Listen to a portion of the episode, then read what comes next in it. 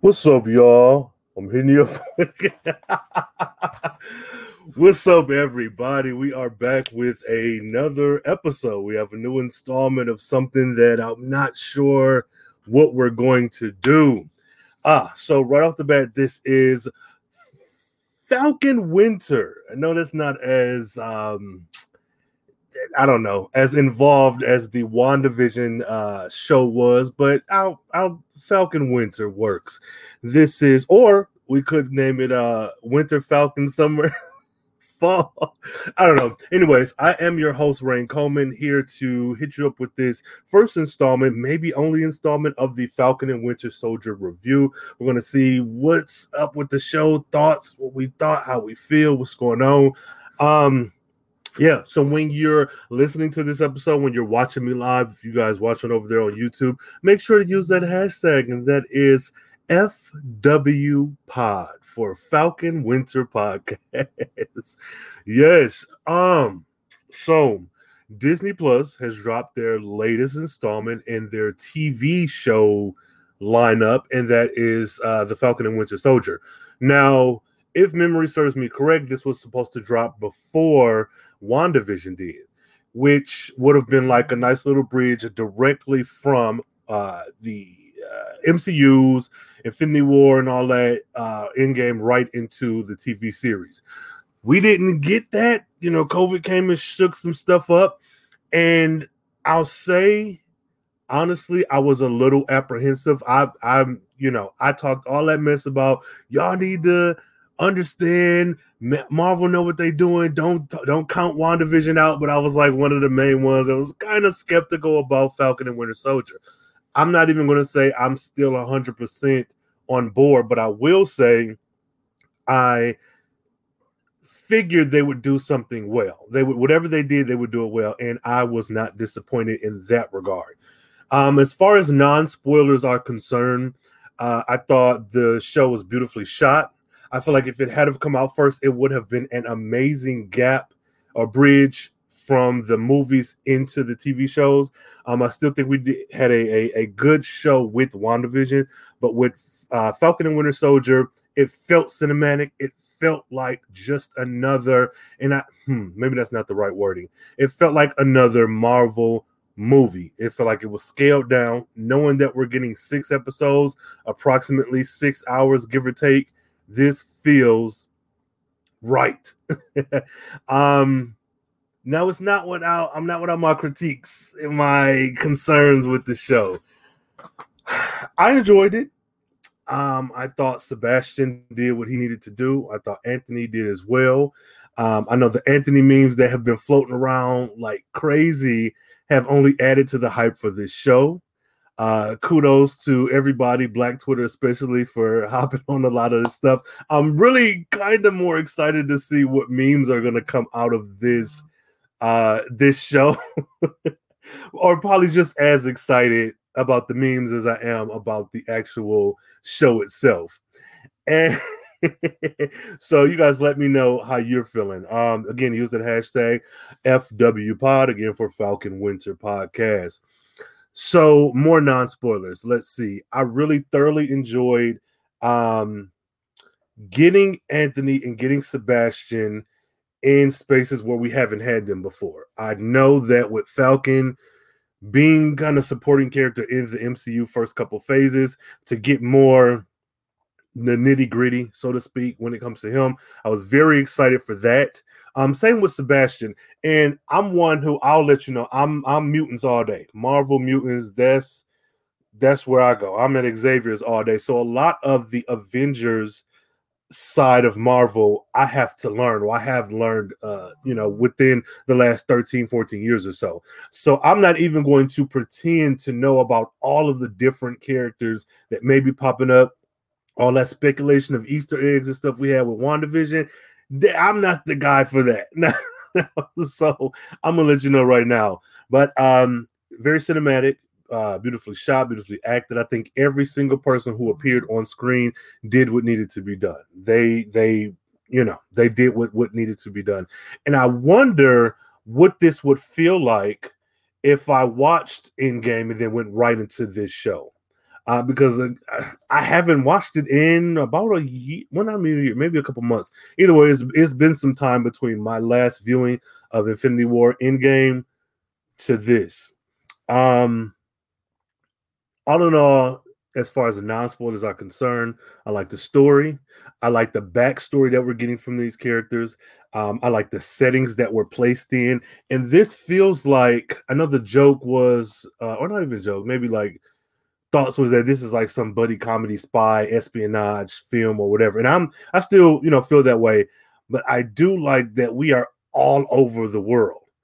And we're in Tunisia, we're um in New Orleans, you know, we're those ain't next door.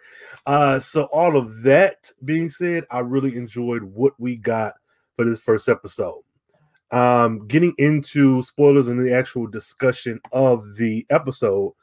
Uh, who is this? Baron Zemo. Baron Zemo. Let's see. What's going on, Baron Zemo? Okay, there we go. We see you hail the flag smashers. Yes, yes, yes. Let's get into that. So we open up very again, going back to the cinematography, beautiful, beautifully shot scene. You have Falcon flying high in the sky. He can fly high in sky. no, so we get him flying. We get uh him going on a mission. He has to go get a, I believe, a captain back, and he's kidnapped. they're flying towards Tunisia. We have to get him before we enter that airspace because Americans, of course, are not uh, welcome in that space, especially American military. And we get this very high impact, high energy, action packed scene, which I think was a perfect way to open this episode. I mean, you flying in hot, you got Falcon. okay, this is one thing I really did like about this um this episode and this opening. If you remember Falcon back in Ant Man, how he pretty much was comic relief, got his butt whooped. That it was still fun, cute, in character we get him as the lead, the action star. I feel like watching this episode start to finish, even though it's Falcon and the Winter Soldier, for me, Falcon is the main character. Um, now that may switch throughout the next few episodes because we do have a lot more emphasis on Sam. I think he took up more of the screen time this episode, but it could switch, you know, later on. Um, I like seeing him and positioning him as a hero, as a lead man, as a front man, and not as the sidekick or supporting character. Now, that's not knocking that role because you know there everyone needs a Robin. You know, there's always a Batman, a Robin to a Batman. And I really think if you look at um, his appearances before and then you see him now, it's it's a 180. It's it's completely flipped, and so I enjoyed that. The I um did one of my, my last podcast episodes for the Carefree Black Nerd proper. I went over the 101 history of Falcon, which is in the show notes for those of you watching on YouTube and those of you listening in podcast land. Check out the show notes there.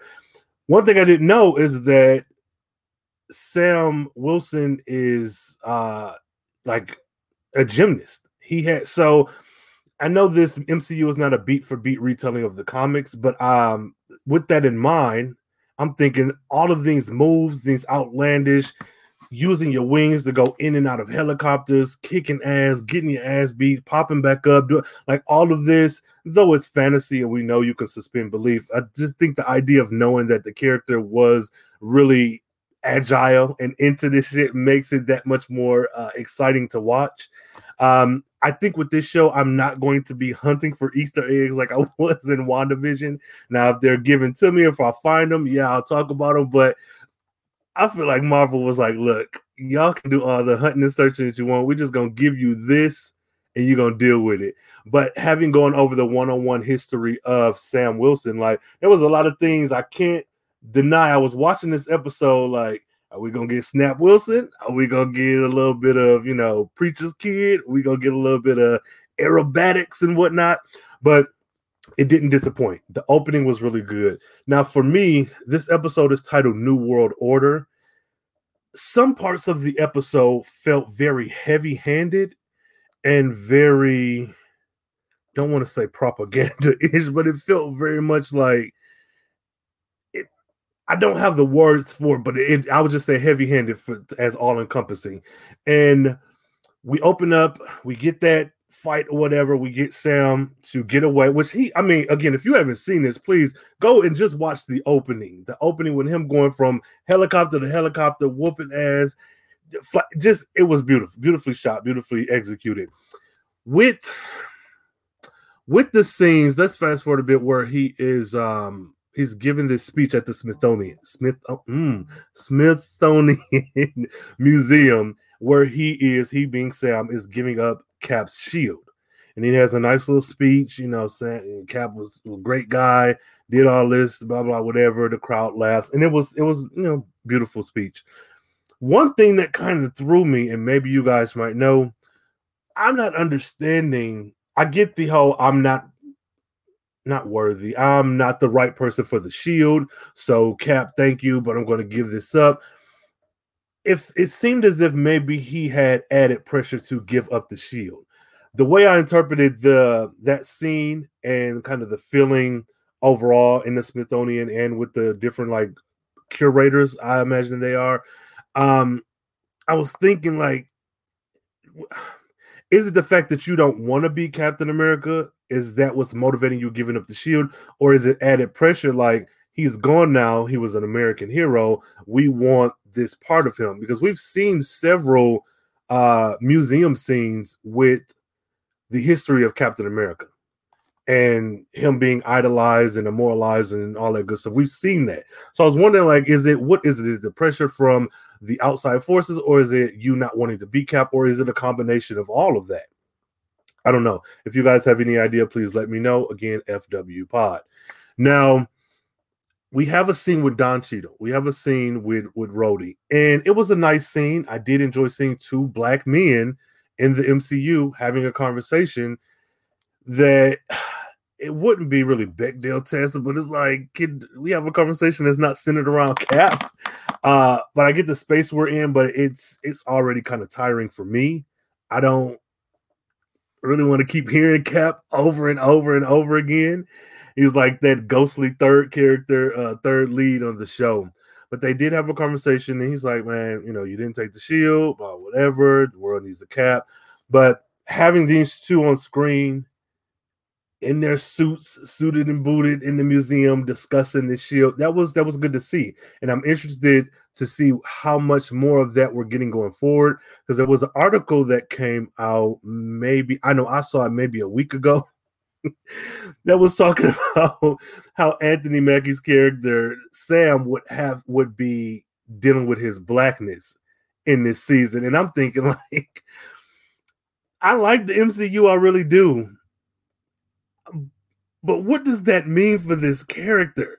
Because him, much like others like Storm, I feel like are constantly in a sea of whiteness, and it's never, it's never I don't want to say never addressed. It's always the same lineup all the time. Like it's 95% white and it's that one character. So when they say we're going to um address his blackness or deal with his blackness, it's like okay, I'm I'm going to be patient and I'm going to hope that, you know, we're gonna see. Now there was an instance in the episode where we did deal with race and economic status and whatnot. And I liked the way it was handled, especially seeing the way the snap was handled in WandaVision with Monica specifically. So Falcon does all his business stuff. He gets back home to Louisiana. So that's a, a change now. He is no longer a Harlem uh, native. He is from Louisiana. And I want to say I heard that, uh, and it's, you know, take it with a grain of salt. I heard that Anthony Mackie uh, being from Louisiana, which I should have looked it up. Sorry, guys. Being from Louisiana, wanted to shoot in Louisiana and like incorporate the stuff he already knew himself into this character. Regardless, I do like the change. Um, we had, I believe, Luke Cage spent time in Louisiana as well in the Netflix series. And we know that Monica Rambeau is a Louisiana native as well. So I don't know if there'll be these connections there, or if it's just some cute little piece of information that we are now aware of. But I do like this idea of um, of the New Orleans versus the Harlem, mainly because I feel like this isn't a new argument, but a lot of the Marvel, well, really 99.9% of Marvel happens in New York or in space. like everything, all the heroes, everything is in New York. I mean, you got West Coast Avengers, yeah, but like a lot of it happens in New York. So I do like this idea that we're now somewhere else. It opens up the world. We get Anthony's sister and his two nephews, and I believe that is the lead actress from Pariah, the uh the indie film Pariah. I think so. You guys let me know if you know. Um, and I'll I'll look that up probably after this episode. But I loved their relationship. At first I was a little bit leery, like, ah, I don't I don't know what they're doing because in the back of my head, I still have this idea that oh, you're gonna talk about blackness, and that's like a huge part of his arc and a part of his story here. But I did like it. I like the sibling rivalry of it all. Not rivalry, uh, the, the sibling relationship. I like uh, seeing this beautiful dark skinned black woman with bra- with a black hairstyle. Um, a lot of the conversation and verbiage that was used in passing felt very familiar. Trying to get like you, uh, you know, what's up? Like just the relaxed nature of this conversation is something that we haven't seen in the MCU when it comes to blackness. I mean, we can say Luke Cage, but like outside of that, what examples have we had? So we find out that with the five year blip, with Anthony, with uh, Sam being gone for five years, his sister has had to to do kind of double time taking care of their childhood home as well as their childhood business. And forgive me, uh, it's a it's a boat that they use to catch fish or crawfish. I, you know, that sounds very bad. I'll that's lost on me. But either way, it's a family business. And Sam is like, I'm going to help you take care of this. And so with me watching, I'm thinking, okay, so you must have some money. In my head, from watching that opening scene, you going and saving this uh, guy from the Tunisian terrorists, and you doing all this stuff. You all over the place why don't you have any money? And that comes up. She's like, I don't want to deal with this. You were gone for five years. I had to take care of XYZ. Dad died. It's all left on me. Take out another another mortgage.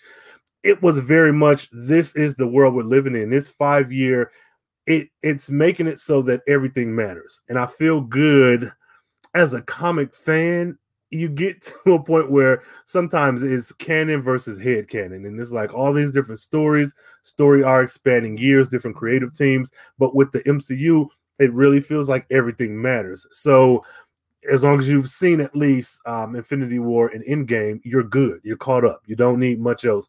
But seeing the effects of Monica dealing with grief and losing her mother, and then coming on, and of course with Wanda and the grief with Vision and whatnot, but then coming, flipping on his head and coming to this new show where we're still dealing with the blip, the snap, or whatever, but now it's not solely grief. Now it's the financial ramifications.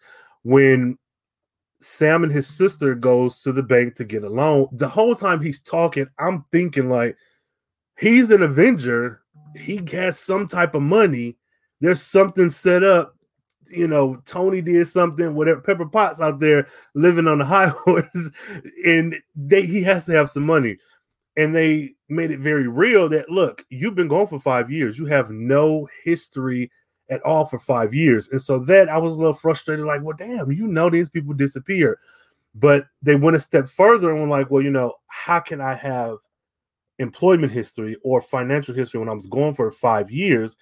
And he he mentioned something, and forgive me, I'm I'm forgetting it, but it was like, don't we qualify for X Y Z? And the banker was like, well, those under the old rules, yeah, but under these new rules, with with so many people coming back, that doesn't apply. And that was something that hit me really like hard in the gut because it's like no matter how much you you follow the rules and you're doing what needs to be done when you're getting kicked and you're down you're getting kicked and you're down so now these rules have changed things are altered so that even i'm just thinking and this is very real world and this this is very far-fetched but like the people who had let's say bad credit or or terrible um, financial situations who blipped away for five years and came back, and it got exponentially worse than it was before. Right. so, with all that in mind, taking it to the the villain, I so the villains we have are the flag smashers. They are people who when the five years were were um the five year blip happened they found that the world was a better place and they want that back a world without borders. And when i first heard that i was like uh, that's silly whatever that don't make any sense. But seeing sam and his sister at the bank and my thoughts going like what how much predatory shit is going on and how much moving of the goalposts is it? Especially when this is a honestly a natural disaster. This is like a flood, it's like a tornado, it's like an earthquake. This is not something that people were able to um it's not a man-made thing. It's not like you went to the casino and gambled up all your money. So thinking of that, I'm like, I don't know the full extent of the flag smashers um ideals or their um processes. I'm sure we're going to get that more and more, but I was like, okay, I think I get it the world we hmm, we didn't get the world for those five years. We got snapshots throughout Infinity War, Endgame, and we got, of course, the grief with Wanda. But like the world at large, I think when Wanda held all those people captive in Westview, that was one of the first glimpses that we got into the civilian lives. These people who have been living these five years and uh, the stress. I just, hmm, an idea I feel like with that being such a big kind of pivotal point, that five year gap, should there not be a show? You guys let me know what you think. Should there be some type of show or maybe a quick little web series or something that addresses civilian, not superpower people, just regular Joe Schmoes who are they were at work one day, they disappeared and they came back. And then, like the lives of some of these people, maybe like an anthology show, like a Black Mirror type thing, where it's like this is the effect that it's had because we're getting it on our main character, sure, and that does make sense. But I don't know. The more I think about that, the more my mind is left to wonder. I'm like, I don't know, the flag smashers, they might be right. You might have to try to convince me that they're not right because now it feels like things may have probably been better. so um, so that's that. So Sam and his sister, they're selling dinners. Uh, they're doing a lot of black stuff that I remember seeing growing up a lot of black stuff. Let's see. Uh, Marcus says that rule change on Sam and Sarah was way too close to home. Yeah, again, that banking scene was very ah uh, um what's the word? I don't not triggering. It was very it was intense and it felt familiar. And it was it left me with feelings like uh I don't know how they're going to get out of this. And I'm sure that's where the show wants to leave you, which is like, what happens next? So I'm good on that front, but whoo, they did a number. So uh, we end with Sam and Sarah, his sister, at the house. Um, she he's playing around on the uh, computer. He's talking to Torres, I believe the guy's name is. And I'm going to leave it there for a second. So, taking a few steps back, we get Torres, who is the guy who is the army dude. He's been the one in contact with Sam. He's the one who I'm so suspicious. Every new person that pops up, I'm like, oh, they're evil, right? Oh, he he he finna fuck it up. He finna do something wrong. And I'm like, man, relax. He could just be a regular guy. he's he doesn't have to be a secret villain. So Torres is kind of like um, kind of the Robin to Falcon's Batman. He's the civilian guy. He's the army dude. He's the one with a little bit of uh, boots on the ground. Now, what made me initially think that he was evil or had ulterior motives is when Sam and him were sitting at a table after the big rescue Tunisian terrorist thing. This man pulls out his smartphone and he's like, "Yeah, yeah, this is this is that. And so I was like, man, something is suspicious. Like, why are you? I felt like they were talking too loud. Like, if you are an Avenger and this is like a secret mission and we're in this other country, they was like, yeah, man, you killed them dudes, man. Remember you, Falcon, Falcon the Avenger, the black guy. It felt like they were extremely loud. but I said, okay, maybe that's me. Maybe I'm projecting. I'm too suspicious. Uh, but with the cell phone, we realized that Torres was looking for kind of like a holographic imprint, like the um those of you who have played Pokemon Go or anything like that, where you see or Snapchat, you see the little icon where there's this hand with a circle in it, and uh that's the laugh laugh group, laugh terrorists, laugh flag smash. That's that's all them. So his story is you know, he needs to, he's instructed by Sam to just look into it. It's not a big deal right now, but if you find something, let me know and we can deal with it. Uh, homeboy gets hooked up, homeboy Torres gets hooked up with the group, the hand group, whatever, and he does a meetup at this town square kind of sort of space and he runs into a guy. You see everyone in this scene are on their phones. They're looking at their phones. They're walking around, and he uh, bumps into a guy. He's like, "Hey, you know where we're supposed to be?" Explosion, fights, guns. Folks hop out. Um, before that, a lady uh, bent down with a duffel bag and handed out a bunch of masks, black masks with a red handprint on it. He takes one. Chaos ensues. This guy jumps out with this big old two duffel bags full of money. It's money because another uh, police officer like, oh, he got the money another good, well done scene, intense. Uh, stuff is moving around. Now, Torres annoyed me a bit in that scene, but I think my annoyance came from how maybe they had to shoot the scene because he um he sees a police officer run up to the dude who who took the duffel bags. This man, I'll say the guy is probably like six four, six five. He looks solid. He looks like he looks like a big dude. This man damn near did a roundhouse kick to this officer's head, threw him back against the metal pole, knocked him out cold. Now, for me, police officer, army, or what? I feel like if I've gone into a group of people and we all are sympathizers of this terrorist group, and I see this terrorist jump out. I use that loosely because you know we'll see what their ideals actually are. But we see this terrorist guy jump out with his duffel bags, mm-hmm. and we see him punt this officer through, damn near through a wall. And I'm by myself. I mean, I get following protocol and I get trying to get intel, but ain't no way I'm going up against you you already think I'm an ally. I need to get as close to you as possible. So Torres pulls out his gun. He's pointing at the dude. He's like, "Man, I can't, I can't let you go. I got to take you in." Mm. He gets his ass beat and his head stumped in. I honestly thought this man was dead. I, I mean, watching that scene, I was like, "Oh, he's." We really because Sam has killed like four people in the first, you know, in the opening, the first scene. So I'm I'm thinking this man is about to, is dead. So then we pick up with the Sam Sarah that I said we're gonna put a pin in that. We pick up with that, but from um Torres's point of view, he's like, man, he took the money. This what they did. He pretty much gave Sam a rundown of what happened. Stop there. So let's go on to Bucky. Buck, Buck, Bucky. Okay, this let's do this. Let me show you Bucky.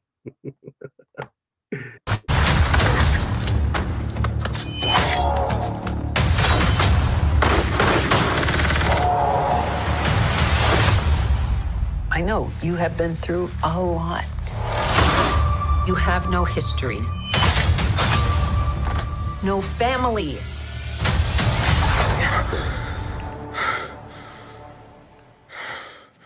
So, Mr. Barnes, are you still having nightmares? No. We've been doing this long enough that I can tell when you're lying. James, people really do want to help you.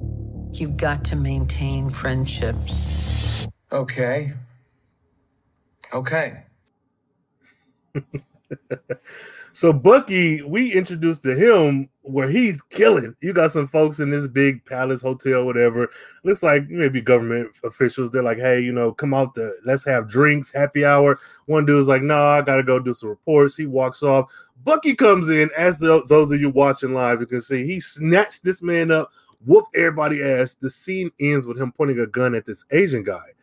And I like the way they shot that scene in particular because Bucky busts through a wall.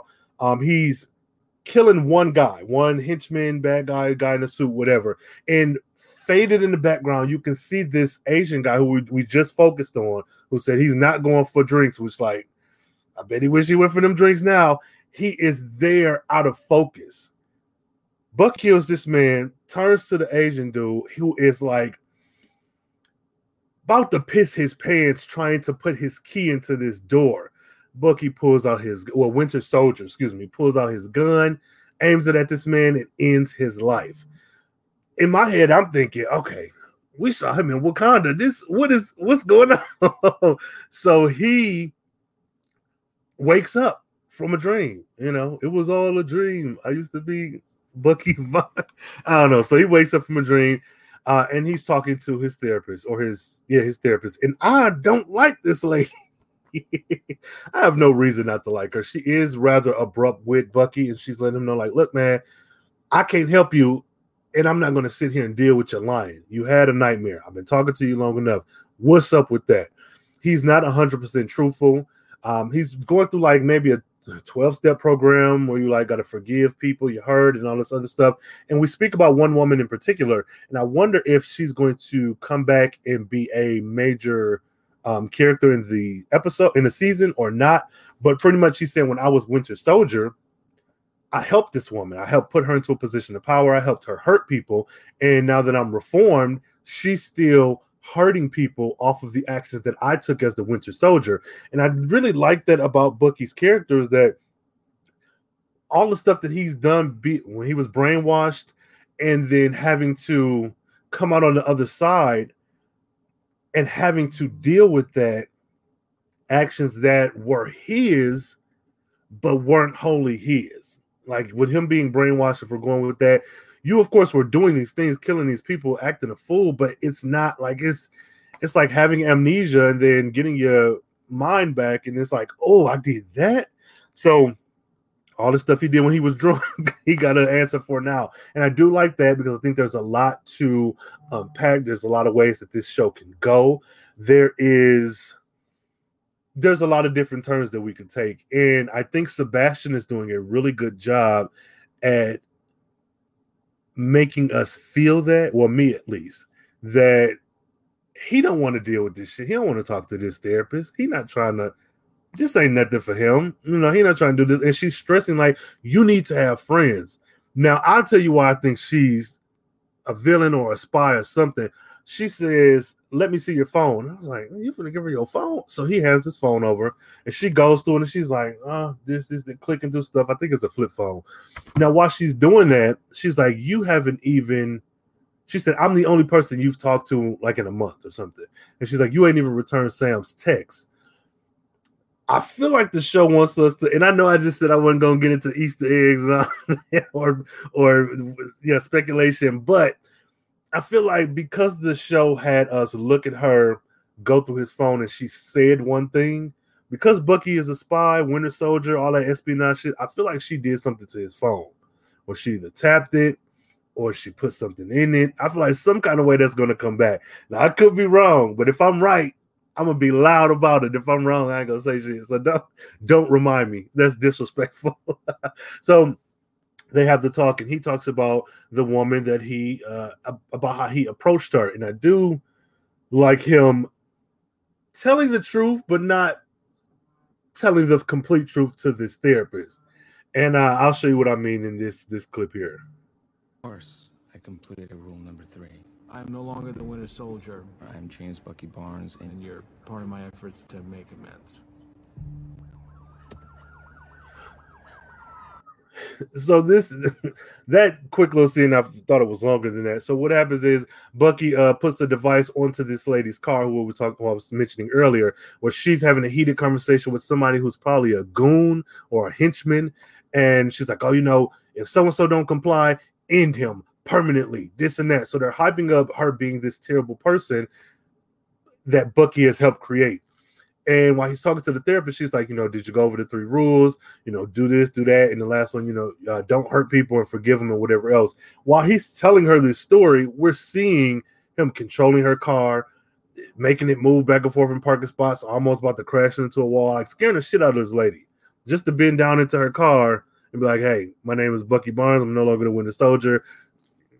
I, I forgive you, or whatever the hell he said. But it's like, okay, is this what we're getting with Bucky? We're getting these half truths, and why? You know, if why are you so um hesitant to be truthful with this therapist? Like, I don't like her, but I'm not her, her patient. You know, I don't have to like her. Why don't you seem to care for what she's doing, Bucky?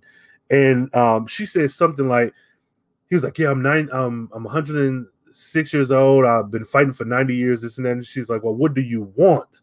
You know, you're giving a, a second a second chance. You have people who want you to do well. you know, you don't got to fight no more. This and that. He was like, yeah, I just want peace. And she's like, bullshit, which I wasn't expecting that. Um, but I do like this focus on you have to have friends. So that sets the scene. We get Bucky again walking. Well, actually, we get this um this young. I don't want to say black, maybe person of color. This young guy, uh, unique or unique. It's like Monique with a U because I'm unique something, and he's arguing with this older man because he's putting his trash in his trash can. Dude's like, man, don't do that. They going back and forth. Bucky shows up. He's like, Yuri, what's wrong? Wow, whenever we supposed to go out to have dinner, why are you arguing with this boy? Fun little scene. When I first saw Yuri, who's an older Asian man, he's I'm not going to put an age on it, but he's like grandpa age. Now, the reason why I highlight his age a bit is because my initial thought was that Bucky lied to the therapist. He does have a friend, and this guy, because of his age, knew Bucky way back in the day. You know, Bucky being 106.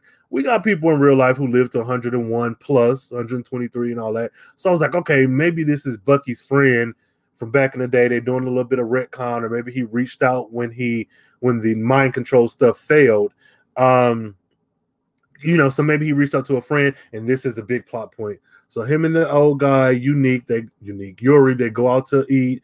Uh, talk about whatever. There's a, a, pretty young Asian lady who is the uh, waitress or bartender, and and Yuri says something like, "She's pretty." He's like, oh, "Okay, yeah." He's like, "You should ask her out." And so Winter Soldier doesn't. Bucky doesn't, and so the Yuri asks her out for him, and she's like, "Yeah." He thinks you're cute. Go out on a date, whatever. She's like, "Meet me back here at 10. So that sets the stage. Yuri says to Bucky, not verbatim, but he says, Hey, you know, I miss my son. My son liked this, whatever it was they were eating, whatever dish that was, my son liked this. And he's like, I just the, the government say that, you know, it's it's a closed case. They don't know what happened. And then, of course, I might be a little slower, so don't judge me. But it clicked like, oh, you're the father of the guy who the Winter Soldier killed early on in the episode. And I felt for Bucky. I was like, man, again, like it's one thing to let's say get drunk, cuss out your friends, maybe throw up, do something embarrassing, and then have to deal with that later. But it's a whole nother thing to have murdered a ton of people. But even with that, what type of is this some type of self um not harm, self reprimanding that you've befriended this man's father after you didn't killed him, or is it this man is on your list? And so I believe Yuri's name is on Bucky's list. Uh, so Bucky goes on the date. He meets the young lady back at her bar. They talk, and I was suspicious of her. I was like, no, she's she's a spy too. I'm not a fan. But she would just ask him regular date questions have any siblings? You know, I'm glad that you're friends with Yuri. You know, it's hard after his son died and blah, blah, blah, this, this, this, and that. And it was a really good, sweet scene after I reprogrammed my brain from thinking everyone was a villain, everyone's a secret. Now, I'm still holding out hope that I might be right. Maybe this girl is a, a villain, but honestly, you know, it was a it was a nice scene. Bucky gets up and walks out. The stress and the pressure is too much for him he goes back to Yuri's house. When he does that, I'm thinking he about to tell him like, "Hey, I'm sorry, it was me. I'm the reason your son isn't alive." But he hands him cash. He's like, "I told you I would have paid for dinner or whatever." And where do we go from here? Like, is he going to ultimately tell this man, "Hey, I killed your son"? And then what is the response going to be? You know, um, they've sucked me in. Like I am honestly here for this. Uh, Bucky story. I'm a little bit more excited than I initially thought I would be. I want uh I want to know what happens. I want to see how Bucky and uh Sam get together. But this this little storyline in particular, I'm very invested in because I feel like on one end you get the action-packed, high energy um drama that is Falcon, but then on the opposite end you get this quiet, sad Dr. Jekyll and Mr. Hyde type story with Bucky. And I've never been a fan of his. I it's not that I don't like the character, I just never was invested in him.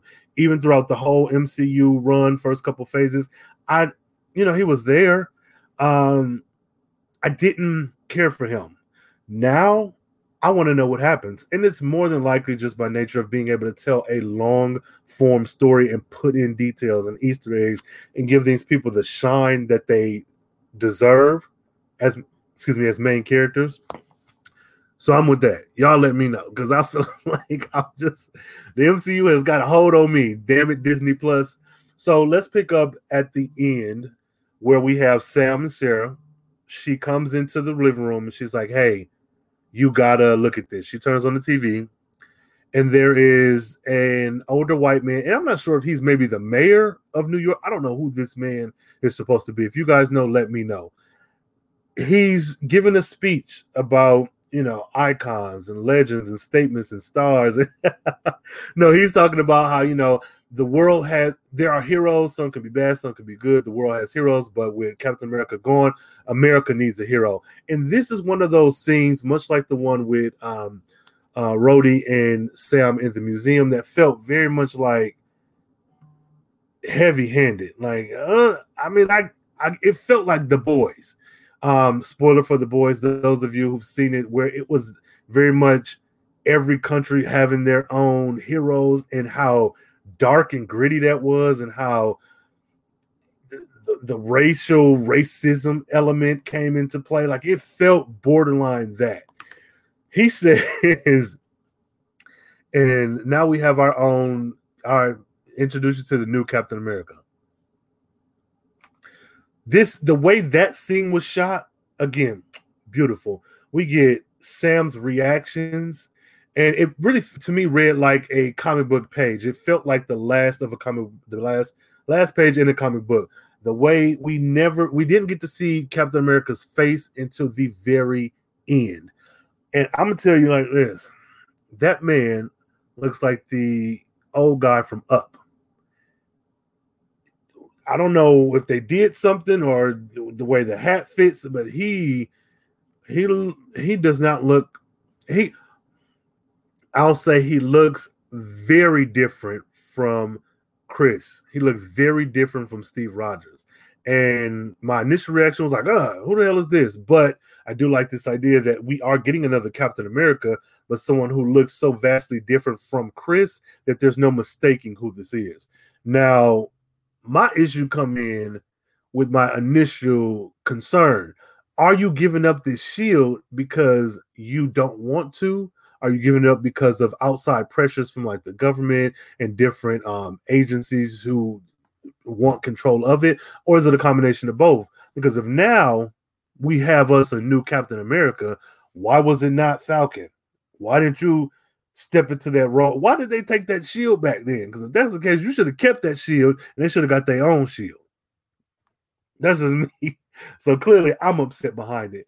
Um, it was an interesting ending. Interesting ending. That cliffhanger was good, but it's not the thing that's making me want to watch the second episode. The thing that's making me want to watch the second episode is the episode itself. Again, specifically that Bucky redemption arc he's going on and Sam and his family. I know we're going to get the action. I know we're going to get the flag smashers whooping ass. There's that train fight that I saw uh, that we all saw in the previews. I'm ready for that. But all in all, it was the episode itself that makes me want to keep watching. It wasn't that cliffhanger, though I am interested to see what does a Captain America, this new Captain America, uh, look like? How does he perform? How does he act?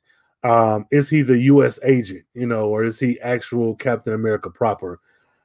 Is he just some strong man, like a physically fit man, or does he have super soldier serum in him? Is he experimented on? Because my idea is with the five years that everyone was gone, there had to have been people working to bring folks back or compensate for the loss of population, deal with um, scientific advances, technological advances. Like this new Captain America, what is he?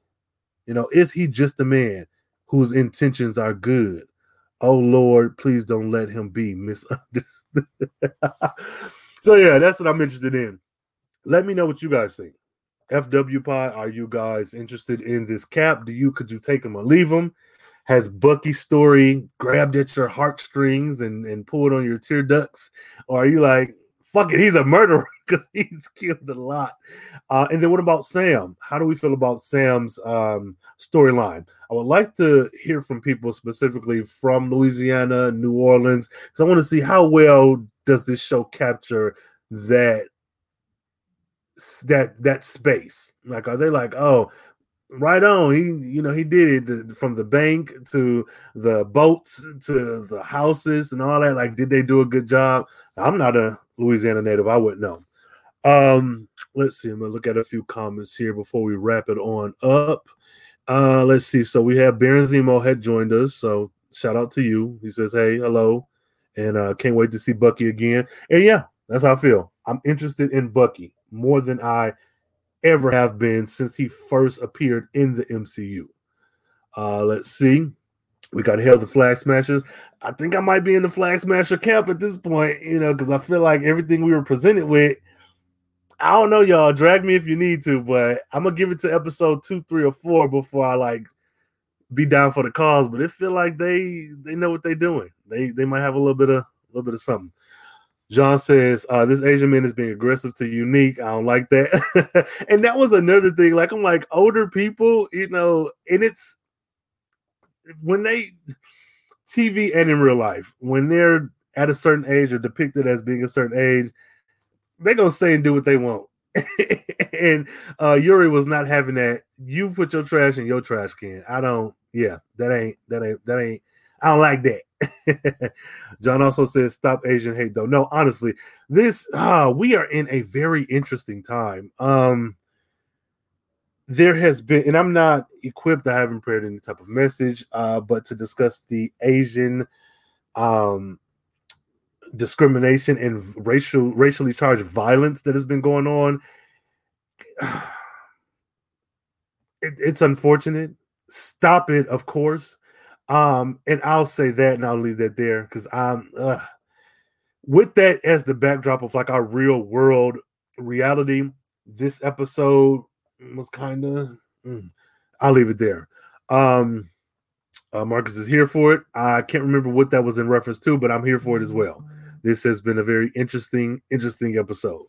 And this was literally my thought. Ooh, sorry, Marcus. I don't remember what I said when you commented this. But yeah, y'all, this has been an interesting ride. For me, I said I was only going to do the first episode, see how I felt, then probably come back and review one or two others.